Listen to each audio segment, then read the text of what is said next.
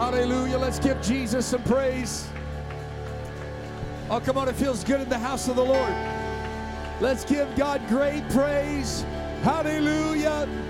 Come on. He's the only one worthy of all of the praise. He's the only one that deserves it. Hallelujah. Hallelujah. My hallelujah is yours, Jesus. I give you praise. I give you praise. Hallelujah. Somebody clap your hands and give God a shout of glory.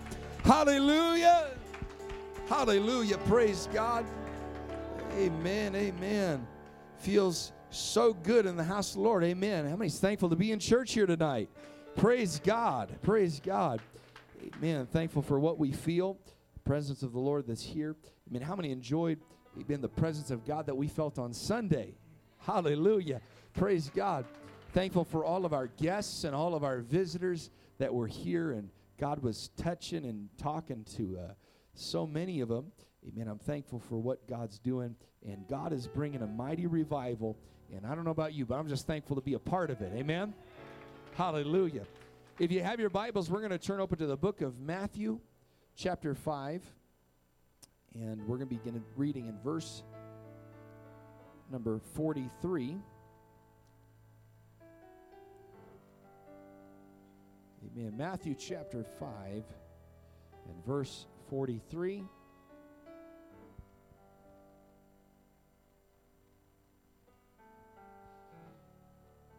Jesus says, You have heard it, heard that it has been said, Thou shalt love thy neighbor and hate your enemy. And that's all right. Let's close our Bibles and go home. Praise God.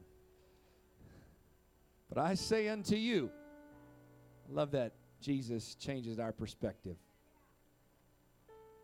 Love your enemies. Bless them that curse you. Do good to them that hate you. Pray for them which despitefully use you and persecute you. And why? That you may be the children of your Father which is in heaven. How many wants to be like Jesus? Amen. I hope that's your prayer. That's why you come to church, right? I don't know. I don't know some people just come to church for all sorts of reasons. They come for the social aspect of it, and that's good. They come because maybe they get excited. Amen. That's good. That's that's wonderful. It's nothing wrong with getting excited. Other people come to church. Uh, some are looking for a spouse. Amen. nothing wrong with that. Great place to find somebody to marry is in the house of the Lord. But I, I want to tell you the main reason that you and I come to the house of the Lord is to be like Jesus. Amen. It's it's not to shake each other's hands, although that's all good and that's in order. Amen. But the number one reason that we come to the house of the Lord, the reason we come to prayer meetings, is so we can be like Jesus. Amen. So he said, Do this, that you may be the children of your Father which is in heaven, for he makes his sun. I want you to think about what your Father in heaven does, how he acts to people. He makes his sun to rise on the evil and on the good. He's impartial and sends rain on the just and on the unjust. For if you love them which love you, what reward have you? Do not even the publicans do the same? And if you salute your brethren only, what do you more than others? Do not even the publicans do so? Be ye therefore perfect, even as your Father in heaven is perfect. That is one of the most difficult verses you and I will ever face. How many wants to be perfect? Man, we got to get the right idea of perfection. Amen. You want to know how to be perfect? Well, I'm going to teach you for the next little bit how to be perfect. Amen. If you set down your Bibles, we're going to pray all across this building that God would speak to us, that God would touch us. Hallelujah, Lord. I want to be like Jesus. Hallelujah. I thank you, Lord, that there's people all across this building that their desire is to be like you. And I'm praying, Lord, that you would help us to take this word, God, apply it to our lives so that we can be perfect even as you are perfect. God, that's our strive today. We are striving towards the mark of the high calling that is in Christ Jesus. God, we're giving you great glory, honor, and praise in Jesus' name. And everybody said, Amen. God bless you. you may be seated. And I'm going to continue on in our series, Matters of the Heart, Part 6. We're going to talk about love. Amen. Turn to your neighbor tell him love. Hallelujah. Love is a wonderful subject. I do fear that love has become so cliched that in our modern society we are scared to talk about it. We're afraid of falling into the crevices and cracks of just being ordinary, and we don't want to talk about it, especially in church culture. It shocked me through the years uh, that I've traveled and found that love is a subject that, uh, especially amongst the apostolic church, that it seems as if people shy away from. And I understand why. Because people throughout our secular world have misrepresented love, especially biblical love. They've misrepresented God's love.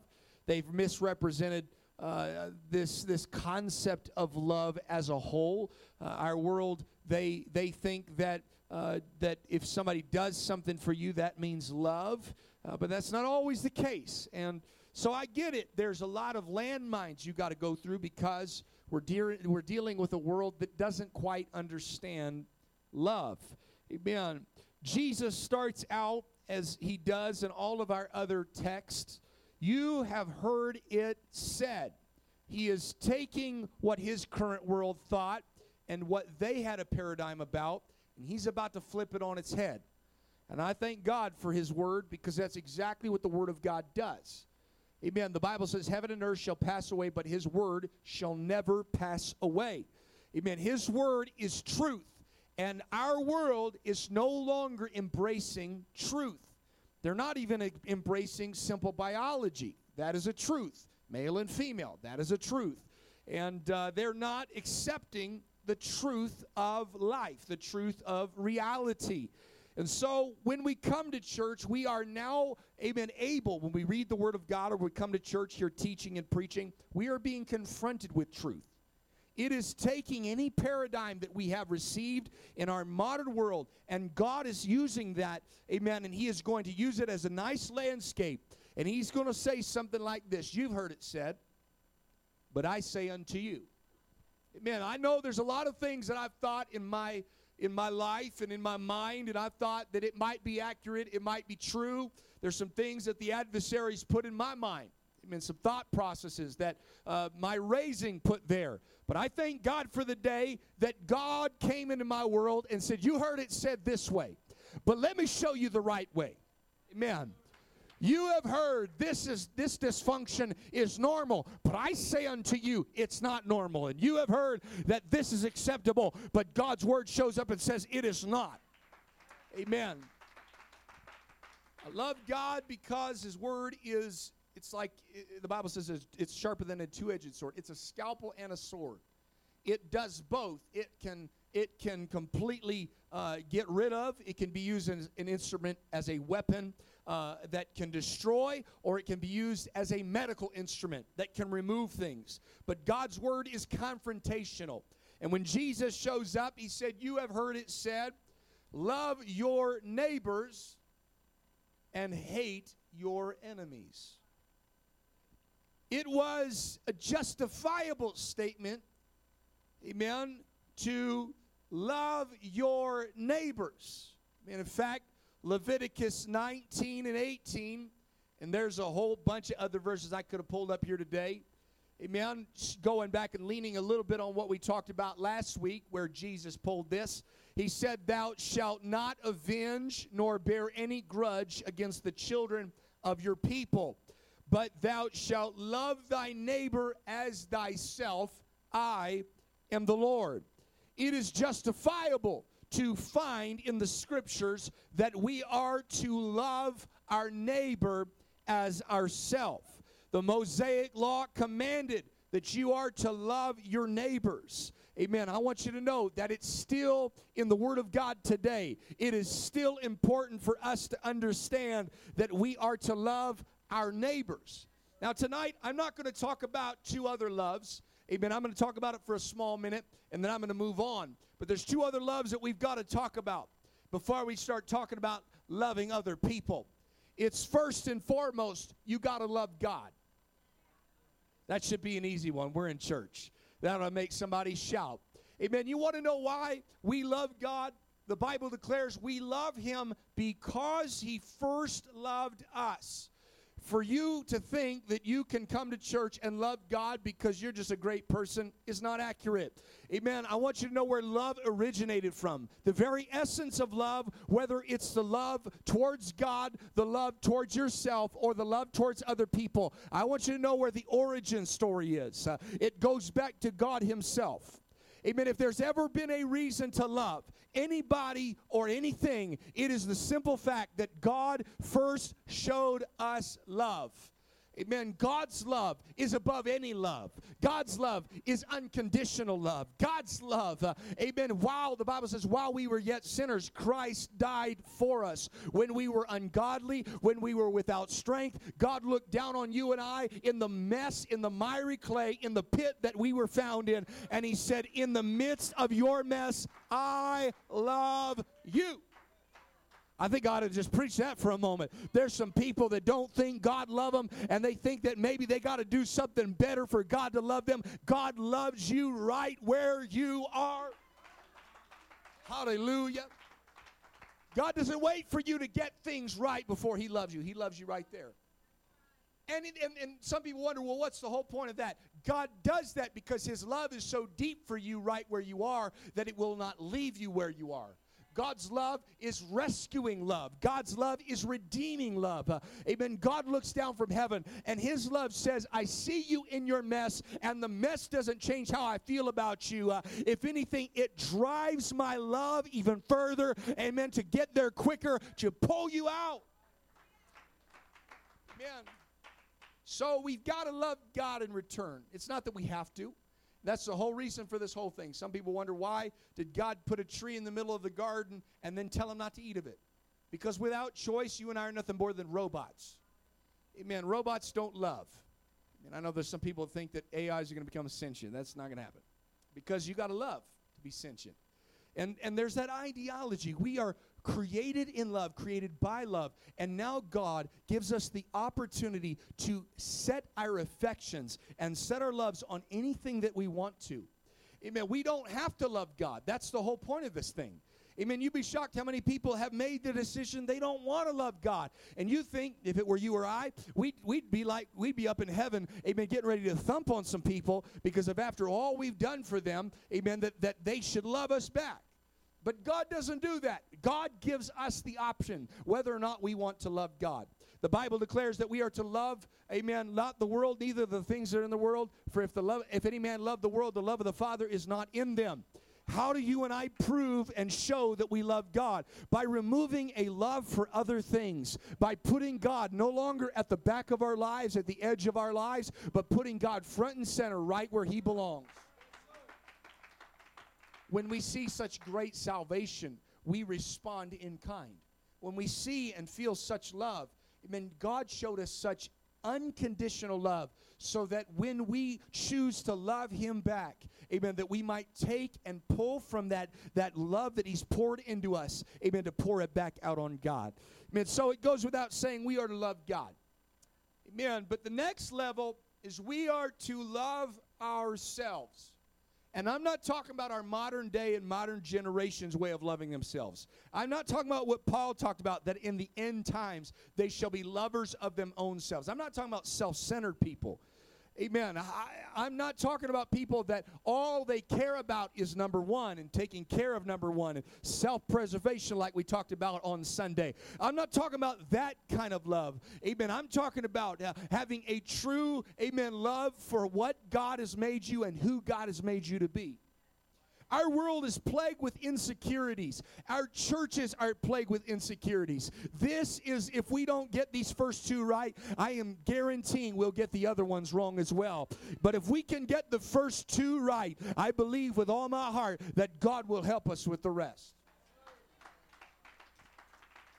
When you love God, you understand you are loved by God. You then love God in return. And if you think about the fact that God, amen, being ultimate love and God being ultimate judgment, chose to love you in spite of your flaws, that ought to strike something in your heart that says, if God can love, amen, a wretch like me, I can love me as well. Amen. I think it's important for us to love ourselves. You ought to, you ought to, you ought to think about the fact that you were fearfully and wonderfully made. You are not an accident. You are not a mistake. I didn't come to preach about this, but I feel it. There's some people, your insecurities are driving you, amen, and they're driving other people away from you, amen. But it all starts back here. You don't understand how truly, amen, and deeply loved you are by God. Therefore, you cannot truly and deeply love yourself uh, as God has made you. This is why people go looking for love in all the wrong places because they don't have an understanding. God already already loves me. Hallelujah. This is the old Eve complex uh, that if you eat of this fruit, then you'll finally be like God. The old Eve complex says that if you do X, Y, and Z, God will finally love you uh, and you can finally love you. Uh, if you just put this on or take this off, uh, that'll make you lovable. But that's a lie from the pit of hell. You are already lovable. I've just come to preach against the spirits of this area that are saying you got to do certain things to be lovable. You got to you got to portray yourself in a certain way to be lovable. I want to tell you you were lovable before you ever started trying. Man, so you are to love God, you are to love yourself, and that will lead us to the next level. These Mosaic law commanded that we are to love our neighbor as ourself. Yet some teachers in the days of Jesus added the opposite. They assumed that because God was silent, they needed to speak for God. They said that you are to love your neighbors and hate your enemies. You know, that's not in your Bible outside of when Jesus is talking to them. He is pulling up what they have taught as theology. That as much as you are to love your neighbors, you should have an utter hatred for your enemies. That's not even from God. They felt as if they had an equal obligation to hate, this obligatory hatred. They generally looked upon the uncircumcised as not being their neighbors. All the Gentiles were seen as being their enemies. Uh, they did not, and they did not feel any obligation to love them. In fact, history records, uh, even some of the Roman writing, uh, that the Jewish people hated everybody but other Jewish people it was commonly noted that as much as they loved their own kind, uh, they hated everybody else. Amen. I want to tell you, it's not the will of God, amen, in the church uh, for us to just love our own kind. Hallelujah. Can I just put it that way?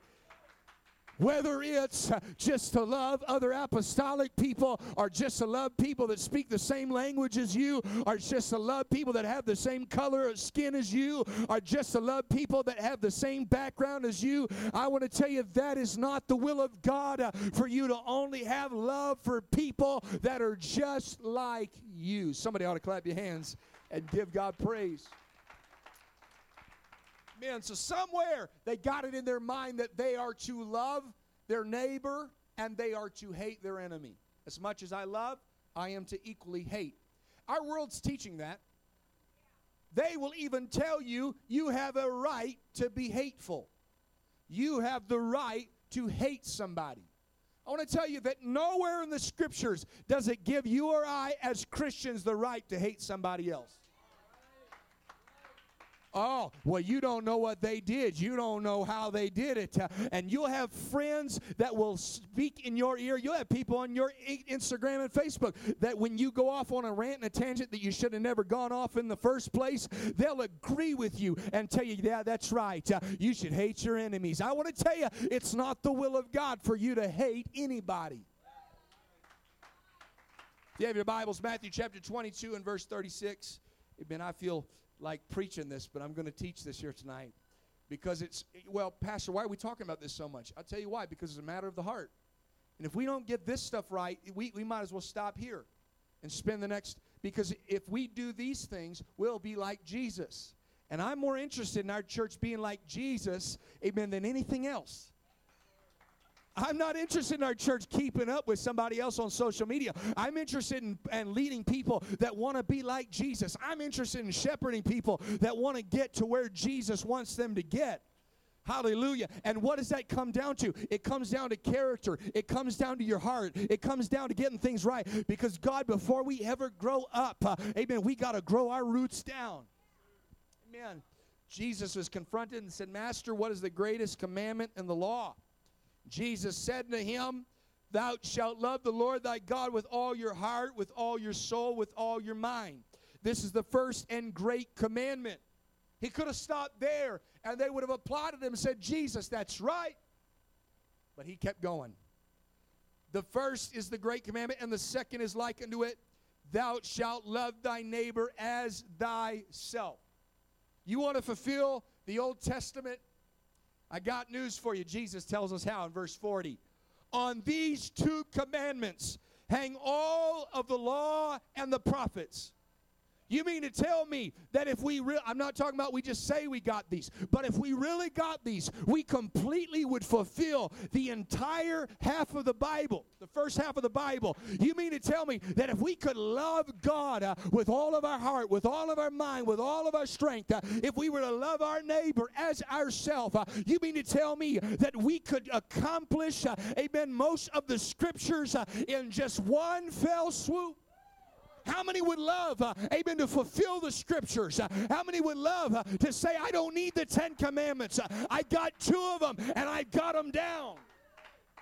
Can I help somebody? Amen. That's all. Well, we need the Ten Commandments. No, you don't. You need two. Praise God. I came to preach. You don't need 10 commandments. You don't need 660 something laws made by Moses uh, telling you this, that, and the other. If you can get two of them down, it'll take care of everything else. Uh, it's to love God with everything uh, and to love your neighbor as you love yourself with the revelation that God loves me with everything. All right. Let's go to Luke chapter 10, verse 27. On these two, all Everything hangs in the balance. Our shouting on Sunday hangs in the balance on those two. Because you can shout and not love God. Hey, hallelujah. You can shout and you can love the music, love the beat, but not love God. And you've not fulfilled the scriptures. And you can also go and shout, Amen, love God with everything and hate your brother. The Bible says you're a liar. Because if you can if you hate your brother that you can see, there's no possible way for you to love a God that you can't see. Amen. All right, let's find. We're going to do a parallel of the same scripture. Luke chapter 10, verse 27. Amen. Speaking to a, a lawyer. Amen. As I talked about on Sunday, they're always trying to trap Jesus. Amen. And they asked Jesus the same question, and he answered Amen.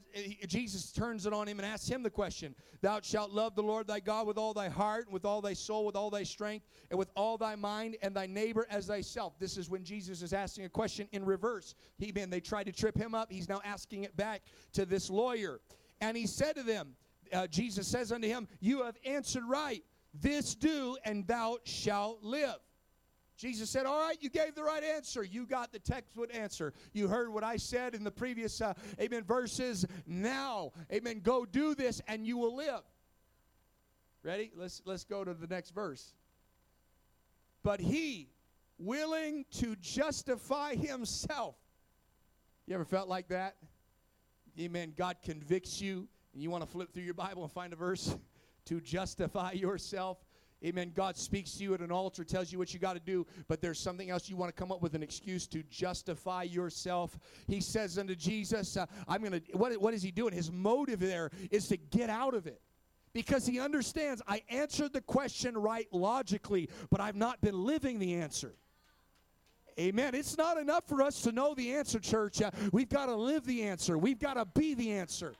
It's not enough to quote scripture, we got to become The Bible says we are living epistles, seen and read of all men. You might be the only Jesus that anybody ever sees. They may never come to church, they may never read a scripture, but they can read you. But he willing to justify himself. I have had many moments with people like this.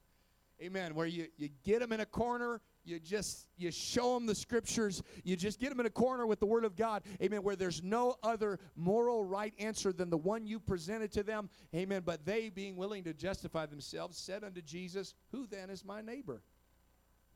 Amen. What he's saying is, I know the common theme and the common thought in our world. We are Jews and we only love other Jews. He's got the ideology. He's, he's trying to trip Jesus up because if Jesus says anybody other than Jews, he'll be ousted and everybody will know, amen, because that's not how they do things. And, and so he says, Who then is my neighbor? And he proceeds to tell, Jesus proceeds to tell a story, amen, of a, of a man that's on his way, uh, amen, down to Jericho from Jerusalem. And on his way, he falls among thieves. Uh, and the thieves beat him up, they rob him, and they leave him for dead and, and a little bit time goes by and a priest walks by uh, a religious leader amen and he he sees that there's somebody in a ditch uh, and he crosses over to the other side of the street and avoids this man. And then he says there was a levite another religious guy but he wasn't a preacher uh, he was just a good churchgoer uh, amen. The bible says he saw that and he got over to the other side because uh, he didn't want to help him. And the bible declares a samaritan amen a half uh, jewish half gentile somebody that should have have never been involved in the circumstance, uh, amen, came to where he was, picked him up, put him on his beast, uh, took him all the way up, back up to Jerusalem, amen, paid for his stay, uh, amen, bound up his wounds with oil and wine, cleaned him up, uh, amen, left the clerk with a little extra money and says, if he spends it all, I'll pay it back when I get back. The person that should have never taken care of him took care of him. And Jesus asked the question, Who was the neighbor? And the man had to, had to answer. The neighbor was the one that helped him. Amen. I want to help you here today. Amen. Amen. We cannot pick and choose who we have to love. Jesus reminds us that in a sense, God means that all people are our neighbors. Amen. Even our enemies. Amen. Sometimes your enemies live in the same household. Uh, sometimes your enemies live in the same neighborhood. Uh, amen. Sometimes your enemies are just within earshot of you. They're your neighbors. Uh, to truly fulfill this law, we must love, uh, we must bless, we must do good for, we must pray for our enemies. Uh, amen. Not only our closest friend. Uh, amen. There's people that ask the question, like this man trying to justify themselves. amen. How close do I have to be to them? Uh, amen. In order to consider them my neighbor? How close do I got to get to them before I am required to love them? Instead, we should ask the question, amen. Instead, we should feel in ourselves, no matter how far away they are from me, they're my neighbor and I should love them. There's this concept called 60, six degrees of separation. Anybody ever heard of that? Six degrees of separation? All right. How about six degrees of Kevin Bacon? for all my unsafe folk. That means that within six friends of a friend, you can come up and anybody in the world, you are, you are somehow connected to them. It's the idea that, it, that all people are six or few social connections away from each other. The concept was originally set out in 1929, a short story uh, where a group of people played a game trying to connect any person in the world to themselves by a chain of five others. With social media, that degree they're finding is getting smaller and smaller by the day. What am I telling us here today? We are all neighbors.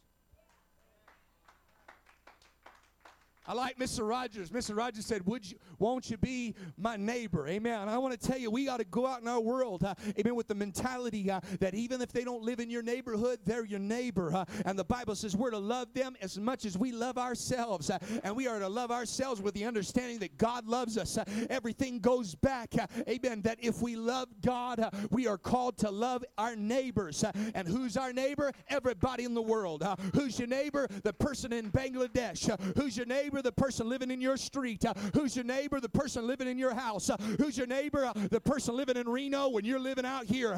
Who's your neighbor? The person of a different skin tone. Who's your neighbor? The person that speaks a different language. Who's your neighbor?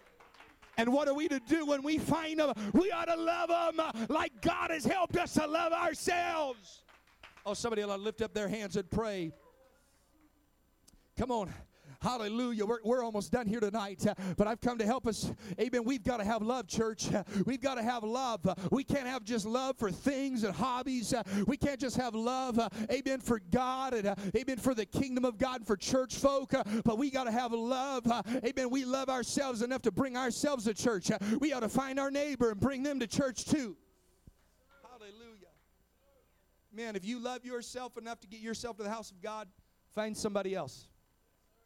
Because if it works for you, it'll work for them. Hallelujah. I'm convinced of that. It works for me, it'll work for everybody else. Hallelujah. What God's doing in my life will work for everybody else. Uh, amen. And, and, if I love myself enough to get ready and come to church, uh, I love other people enough to go tell them, you got to come with me to the house of the Lord. Uh, amen. If there's something about that, uh, amen, where God is calling us to love. There are three levels we find in our scripture here tonight that we need to grow in our love or at least experience expound, uh, experience our love and, and share our love with other people. Amen. First and foremost, this is the easiest one. You ready for it?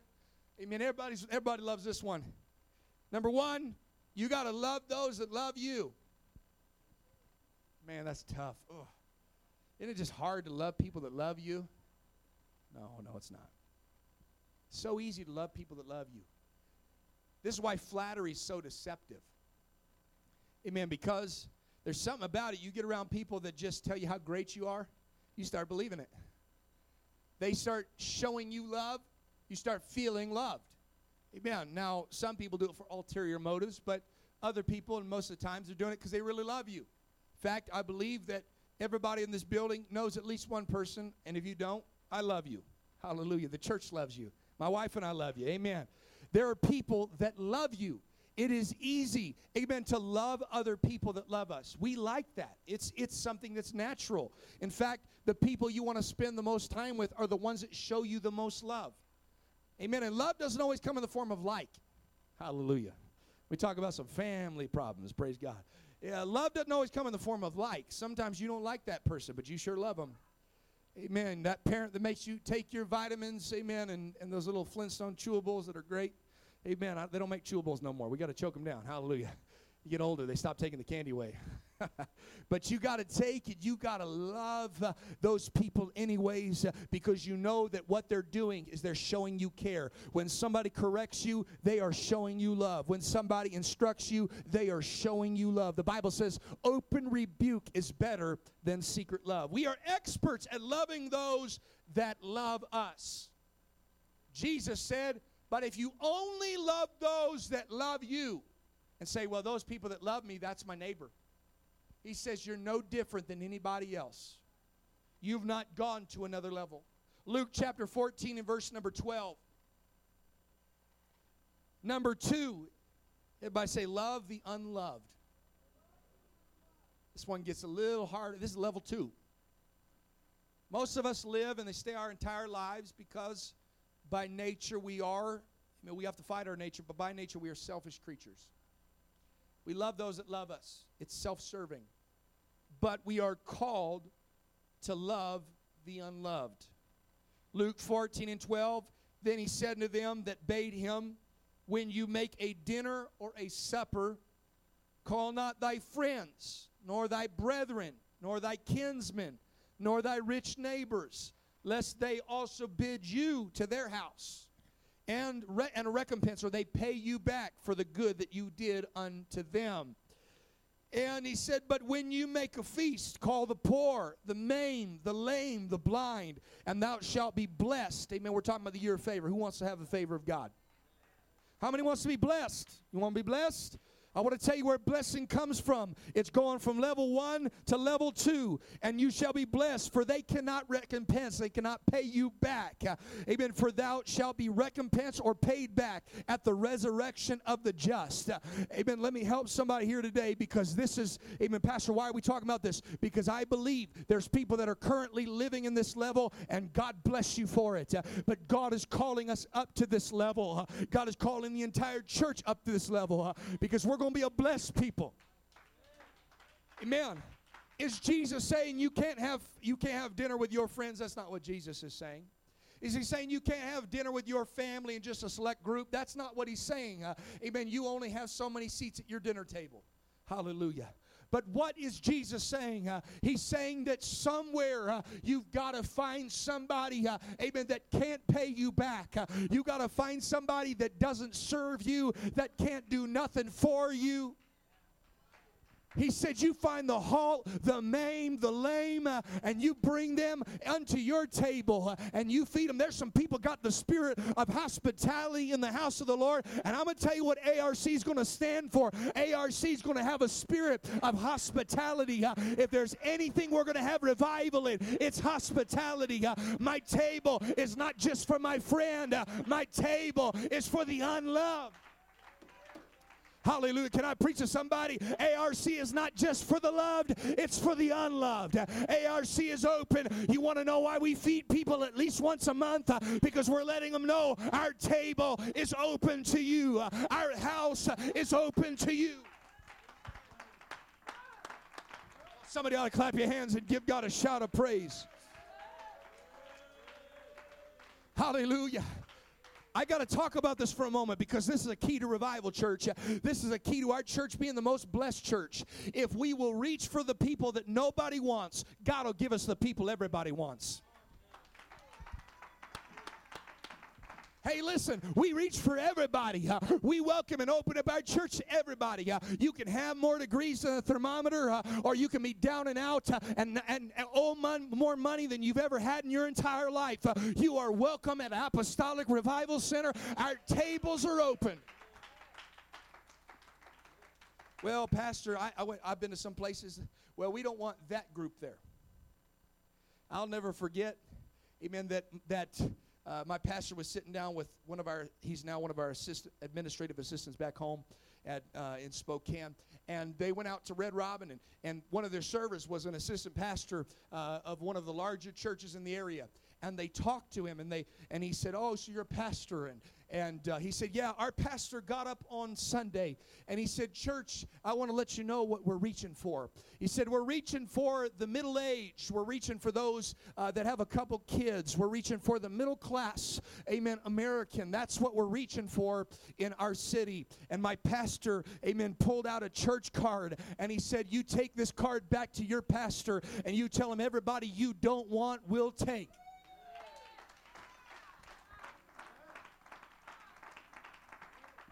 Preach to Apostolic Revival Center, you take this card to anybody that they don't want, uh, and we'll take them but they'll make your church a little messy. So be it. Revival's messy. Uh, the kids might stain the van. Let them stain the van. Bring them to church. They might mark up the seats. We'll get them dry cleaned. Uh, we'll get them cleaned up. We'll get them reupholstered. Our table's open.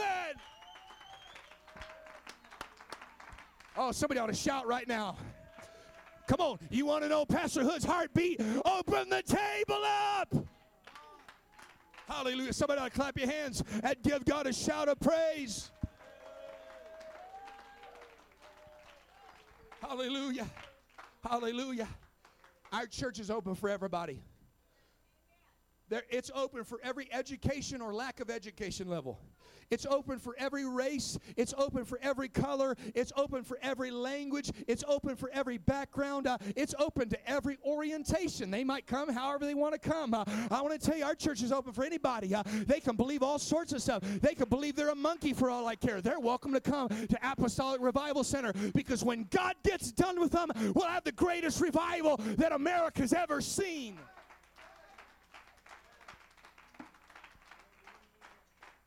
But it doesn't just happen in the church. Amen. It happens in your homes.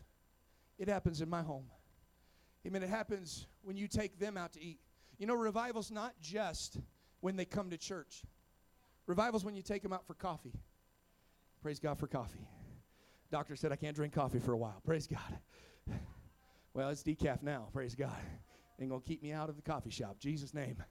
But I tell you what, you gotta you gotta open up your home and open up your heart, uh, amen, and find somebody. There's people all across. You, there's people that you, you just don't know what God could do with them. Uh, th- th- that's why uh, we reach for the uh, people that are seemingly unloved. Uh, amen. That's why all the way through the Gospels, uh, you know, if you were to go through the Gospels and all the way through the Old Testament and find the people that you would find in Hebrews 11, the people that you like the most, people like David and people, amen, like like Samson. If you look through your Bible and find those people you call heroes of the faith, uh, even people you like to teach to Sunday school kids, uh, you will find that they were some of the most outcast people in the entire Bible. Rahab the harlot. Amen. She was an outcast, and yet God reached for her. And through their lineage, through that lineage, Jesus and King David came out of it. Amen. So this is what Jesus is saying. If you love those who love you, what reward have you? What more are you doing than the sinner? We should regard it as a matter of virtue we should, we, we, we should regard it as a matter of virtue if we love the unlovable. But it is no virtue if we just love those that love us. If we just love those that can pay us back with love. Uh, amen. I want to tell you there's times where you will love people and, and, and they will just be indifferent to you. You will try to help people and they'll just be indifferent to you. Uh, amen. They, they, there's people that are, these unlovable ones are sometimes the most difficult people to handle. And yet we are called by Jesus to love them. Uh, Jesus is teaching here that the character of his citizens in his kingdom, that our character should be different than those in the world. Amen. There's, there's a good reason why Jesus is expecting us as Christians to do more than everybody else. Hallelujah. I'm almost done right here. We've got to love the unlovable. Every business out here only wants a certain group. There are churches all across the city, they only want a certain group. That's all they care about. And they sift through people. If you're not it, you don't line up to it, we move on. The church is not that way. The church gets every kind of person. Now, I'm thankful I, I can teach and preach this in this church, and I actually feel excited because people are with me. But I've preached and taught in other churches. Even I've sat down with people and said, well, we don't want to keep our Sunday school kids with our bus kids. The true story is was the kids were of a different color. And I stood up, and I wasn't invited back to preach. In fact, the revival was over at that point. I stood up and said, that's of the devil. My integrity would not allow me to continue on in that revival and keep my mouth shut. I had to say something because it was not of God. You just want to love everybody that's just like you. No, we want to love everybody.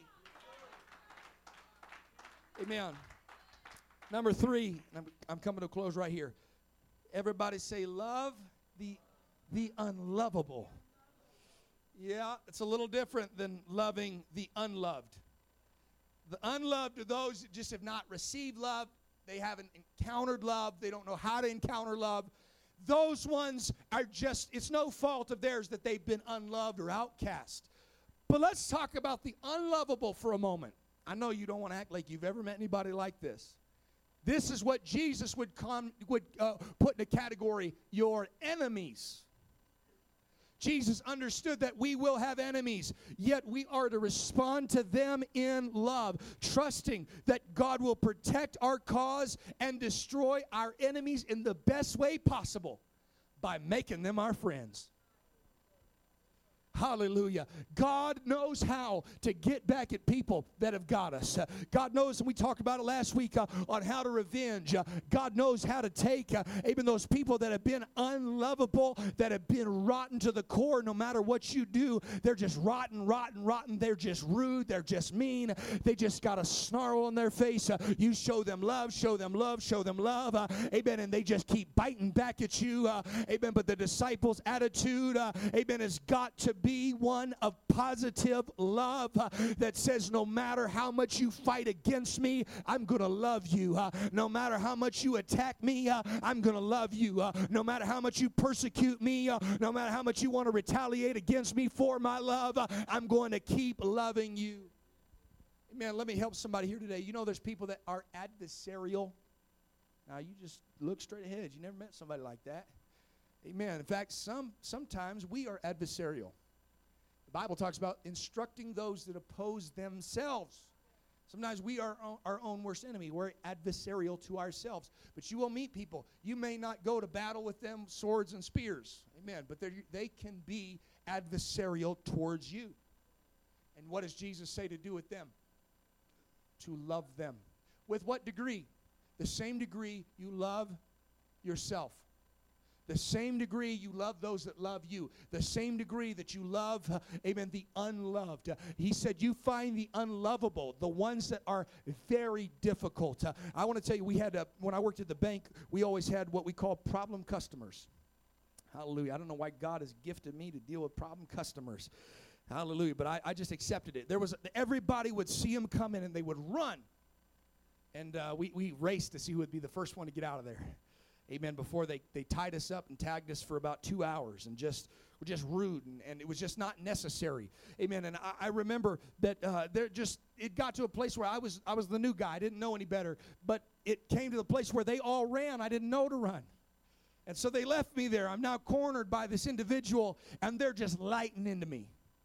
They're just most, they look like they sucked on a lemon for six months. They're just the most sour, rotten individual and, uh, and, and I had no other choice than to endure all of this hatred coming out of them and endure it and endure it and endure it. And, uh, and, and, and week by week, I kept getting the same people. And finally, uh, I just made it up in my mind I can't escape them, so I will overcome them. In fact, they started asking for me. I couldn't get away from it. I don't know what it was. They just like, if they were going to yell at somebody, they wanted to yell at me. And, and so God was preparing me for pastoring. I don't know. I'm just kidding. But they just wanted somebody to holler at. And so I got there and they hollered at me, but I, I made up in my mind I'm going to be intentional about this. Uh, I'm going to find out more about them. I, I'm going to figure out why they're messed up. Uh, I'm going to figure out why they're so hateful. I'm going to figure out why they're so spiteful. And I'm going to do my best uh, to love them in spite of it. Do you know some of those became my greatest customers? Uh, some of those people, amen, became, they bring me stuff for Christmas. Uh, amen. They send me cards. Uh, they threw some money in there. Praise God for that. Uh, I want to tell you, you got to love uh, the unlovable, not because you'll get anything out of it, uh, but you got to love those that are difficult. you got to love those that are spiteful. You got to love those that no matter what you do, they keep biting on you and chewing on you and devouring you. why? Because I want to be like like Jesus. Let's stand across the building, lift up our hands in the name of Jesus. Hallelujah. Hallelujah. Come on, let's lift up our hands. Let's pray. Lift up your voice. Every one of us has got to pray about love.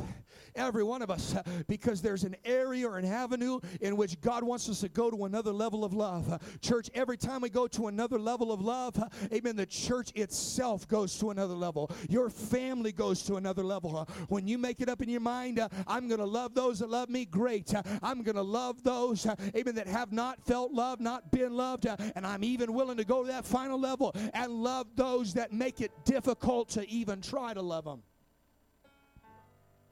Jesus said, if you do this, you'll be perfect. I opened this up tonight. I said, Who wants to be perfect? Everybody wants to be perfect. In other words, if a man or a woman could live the way that Jesus told us to in this chapter, you would be perfect.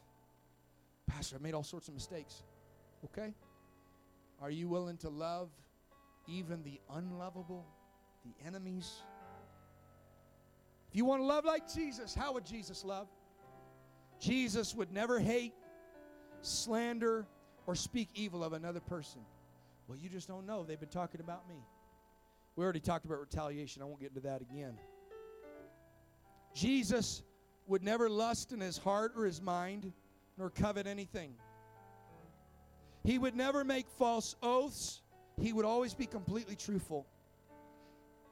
He would not defend his personal rights. He would not take it upon himself to defend those rights. he would turn the other cheek. He would always love his neighbors. He would love those that have not been loved. And he would even love his enemies or those that have been adversarial. If we love like Jesus, not only does he call us perfect, he gives the highest compliment that he could ever give. You're acting just like me.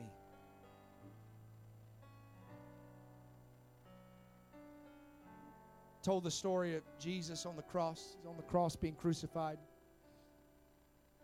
At the end of it all, one of his last words is, Father, forgive them. They know not what they do. Beautiful story, a lot harder to live out. You know there's one guy that we know of in the scriptures? There's others that did it. One guy of the scriptures that we know did it right. The Bible says Stephen went and he preached. And he preached so good, the people started biting him. I've never preached that good, Elder Bobo. Um, nobody's ever bit me since I've preached. I need to preach better on Sunday. Maybe they'll start chewing on me. I don't know. They've chewed on me after service. Well, praise God. Um, they've had preaching for dinner, potluck, hallelujah. But but I've never had anybody chew on me. Bible says they gnashed on him with their teeth. That's how good he preached. And the Bible says they took stones. They dragged him out of the city. What a great preacher. He didn't get a limo ride, he got dragged out of the city. Hallelujah. And the Bible says they stoned Stephen to death. And there's Stephen getting pummeled by rocks, hit in the head, blood is gushing out. And with the last bit of energy, he says, Lord, these are enemies, these are adversarial people. Lord, don't lay it to their charge. And then he looks up towards heaven. I'm sure he's fading. And he says, I see Jesus. Here's the best part standing on the right hand of God. What is he seeing? Everywhere else, you see Jesus seated. He's seated. When you see him in the book of Revelations, he's the one that's seated on the throne. The Bible says that when he led captivity captive, he ascended up to heaven and he is seated. We are called to be seated together in heavenly places in Christ Jesus. He's been on his throne ever since the resurrection and the ascension. There's only one time we see him where he's not seated after the ascension. It's when he stands to an ovation hands clapping, I have no doubt, looking down from heaven and saying, Stephen, that's my boy, just like your father. You loved even your enemies. You want to get a standing ovation from heaven where God looks down from heaven and says, ARC, you just like me. Son, you're just like me. Daughter, you're just like me. It's when we go to that next level of love. Would you lift up your hands and let's pray? I'm done preaching, done teaching. Hallelujah. Come on, let's pray. Come on all across this house. Everybody's got somebody that's wronged them. Everybody's got somebody that said something about them. Everybody's got somebody. They've thrown proverbial stones at you. They've they've not actually thrown them to hurt you physically, but they've thrown things and they they've distorted your vision and they've distorted your actions and and they made you look a certain way and you feel as if they've come against you adversarially. They feel like an enemy to you. And God sent a preacher to tell you, uh, don't lay it to their charge. Love them anyway. I want to open up this altar. Would you come and pray?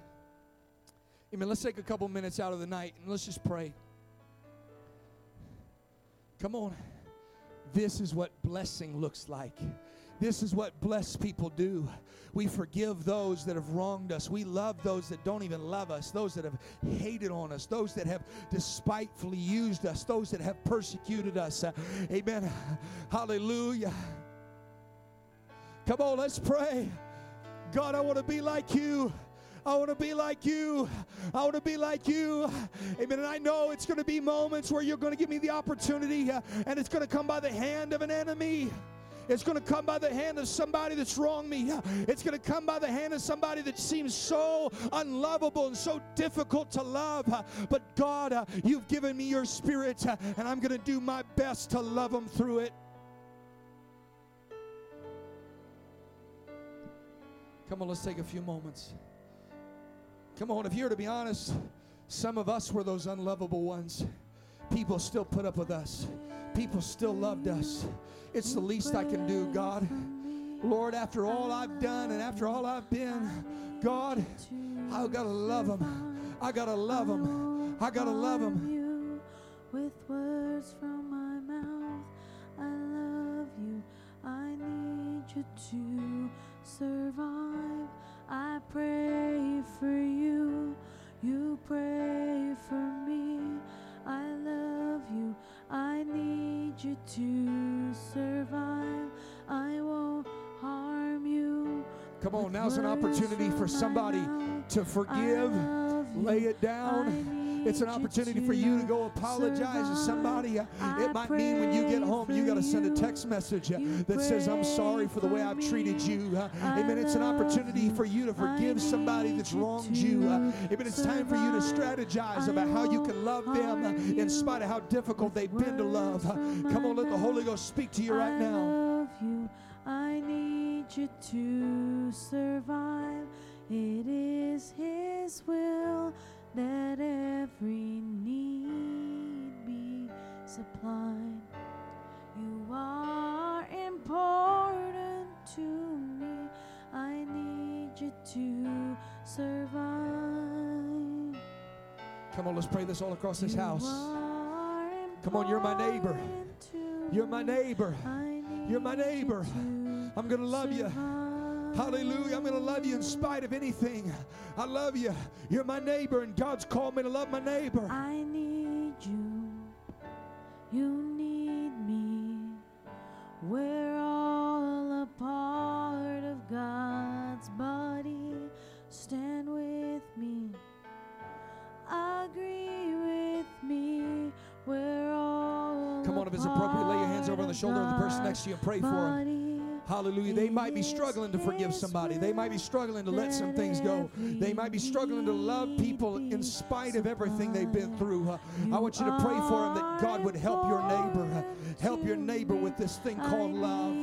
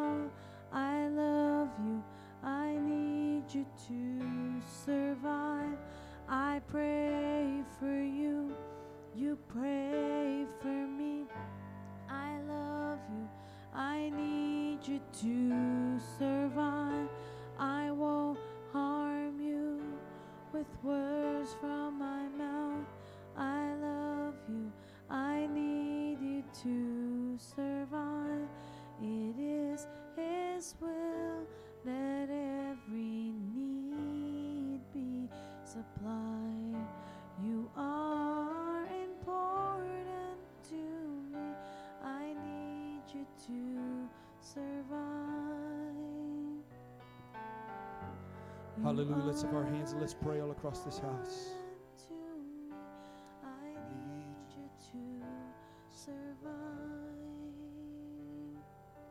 The Apostle Paul, before he was ever the Apostle Paul, he was there at Stephen's stoning. The Bible says he consented to his death.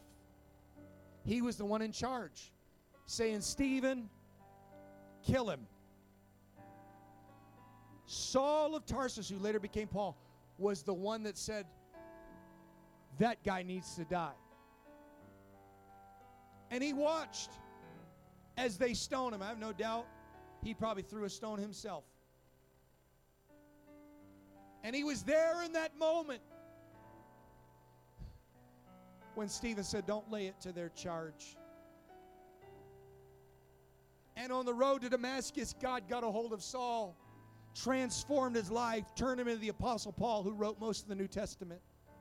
And I have no doubt that that moment still rings in his mind. And the Bible says that Saul, who became Paul, went preaching the gospel so vehemently, it was as if he was living two lives living for somebody he consented to the death of, preaching more vehemently than Stephen ever did. No doubt, trying to make up for the wrongs that he had done. But as he went through preaching, Barnabas is taking him around, and they come to a little place called Antioch. You know, they say in his church history that Antioch is actually where Jesus' mother went to church. They say at Antioch is actually where the dispersed Christians from Jerusalem ended up. The ones that Paul had gone family by family, killing and imprisoning other members of their family. The refugees from that destruction ended up at Antioch. And the Bible says that Saul and, and Barnabas came to Antioch. Can you imagine the man, maybe it was Stephen's wife, was in Antioch? You killed my husband. And no doubt, Mary, the mother of Jesus, is there, and she's saying, Oh my goodness, this guy is trying to destroy everything my son died for. And no doubt there's other people that are saying, That Saul came in my house and he ripped my family apart. The Bible never records any of those conversations. The Bible only records that, that, that Saul and Barnabas went to Antioch. They were received in Antioch. Here's the best part, though the Bible declares they were called Christians first in Antioch. You know where the term Christianity comes from? From Antioch, where there was people that forgave and loved somebody that was unlovable. And they didn't call themselves Christians. Everybody else said, These guys are just like Jesus. I, want, I wonder what happened. I wonder what lives would be impacted if we left with this service, not just praying about it, but living it. Saying, God, help me to love those that are unloved and those that are sometimes unlovable. I wonder if people would look at you differently and say, I don't care what anybody says about that guy, that guy's a Christian. I don't care what anybody says about that, that sister, that lady, she is a Christian. Let's lift up our hands and let's pray one more time. Lord, we love you. We thank you tonight. I thank you for your word. Thank you for your spirit. God, I, I, I'm striving. We're all striving, amen, for perfection. We know that it's it's hard. It's going to be near impossible to get this side of heaven without your help, God. But if we can take what we have read and take what we have, amen, got a hold of, amen, these matters of the heart, God, and apply them to our lives, amen. You said if we'll get that down, uh, we will be considered perfect. Not in the world's eyes, maybe not even in our own eyes, but in your eyes. And God, we will be called uh, the children of our Father which is in heaven. Uh, people will look down from, uh, amen, at where we're at and everything we've done uh, to love and to forgive, and they will call us Christians. They will say we are just like you. And God, I'm praying, Lord, every opportunity that comes, amen, it's going to seem hard. It's going to be difficult. There's going to be people that are going to wrong uh, us. There's going to be people that are going to persecute us. Uh, amen. There's going to be people that say all sorts of evil about us. Uh, but Lord, I pray in those moments, help us to see the opportunity to love uh, even the unlovable. And God, to take that opportunity to show your love. In Jesus' name we pray. And everybody said, Amen. Shake hands, be friendly, love one another. Love somebody that's not felt love for a while. Go love somebody that's hard to love. In Jesus' name, God bless you.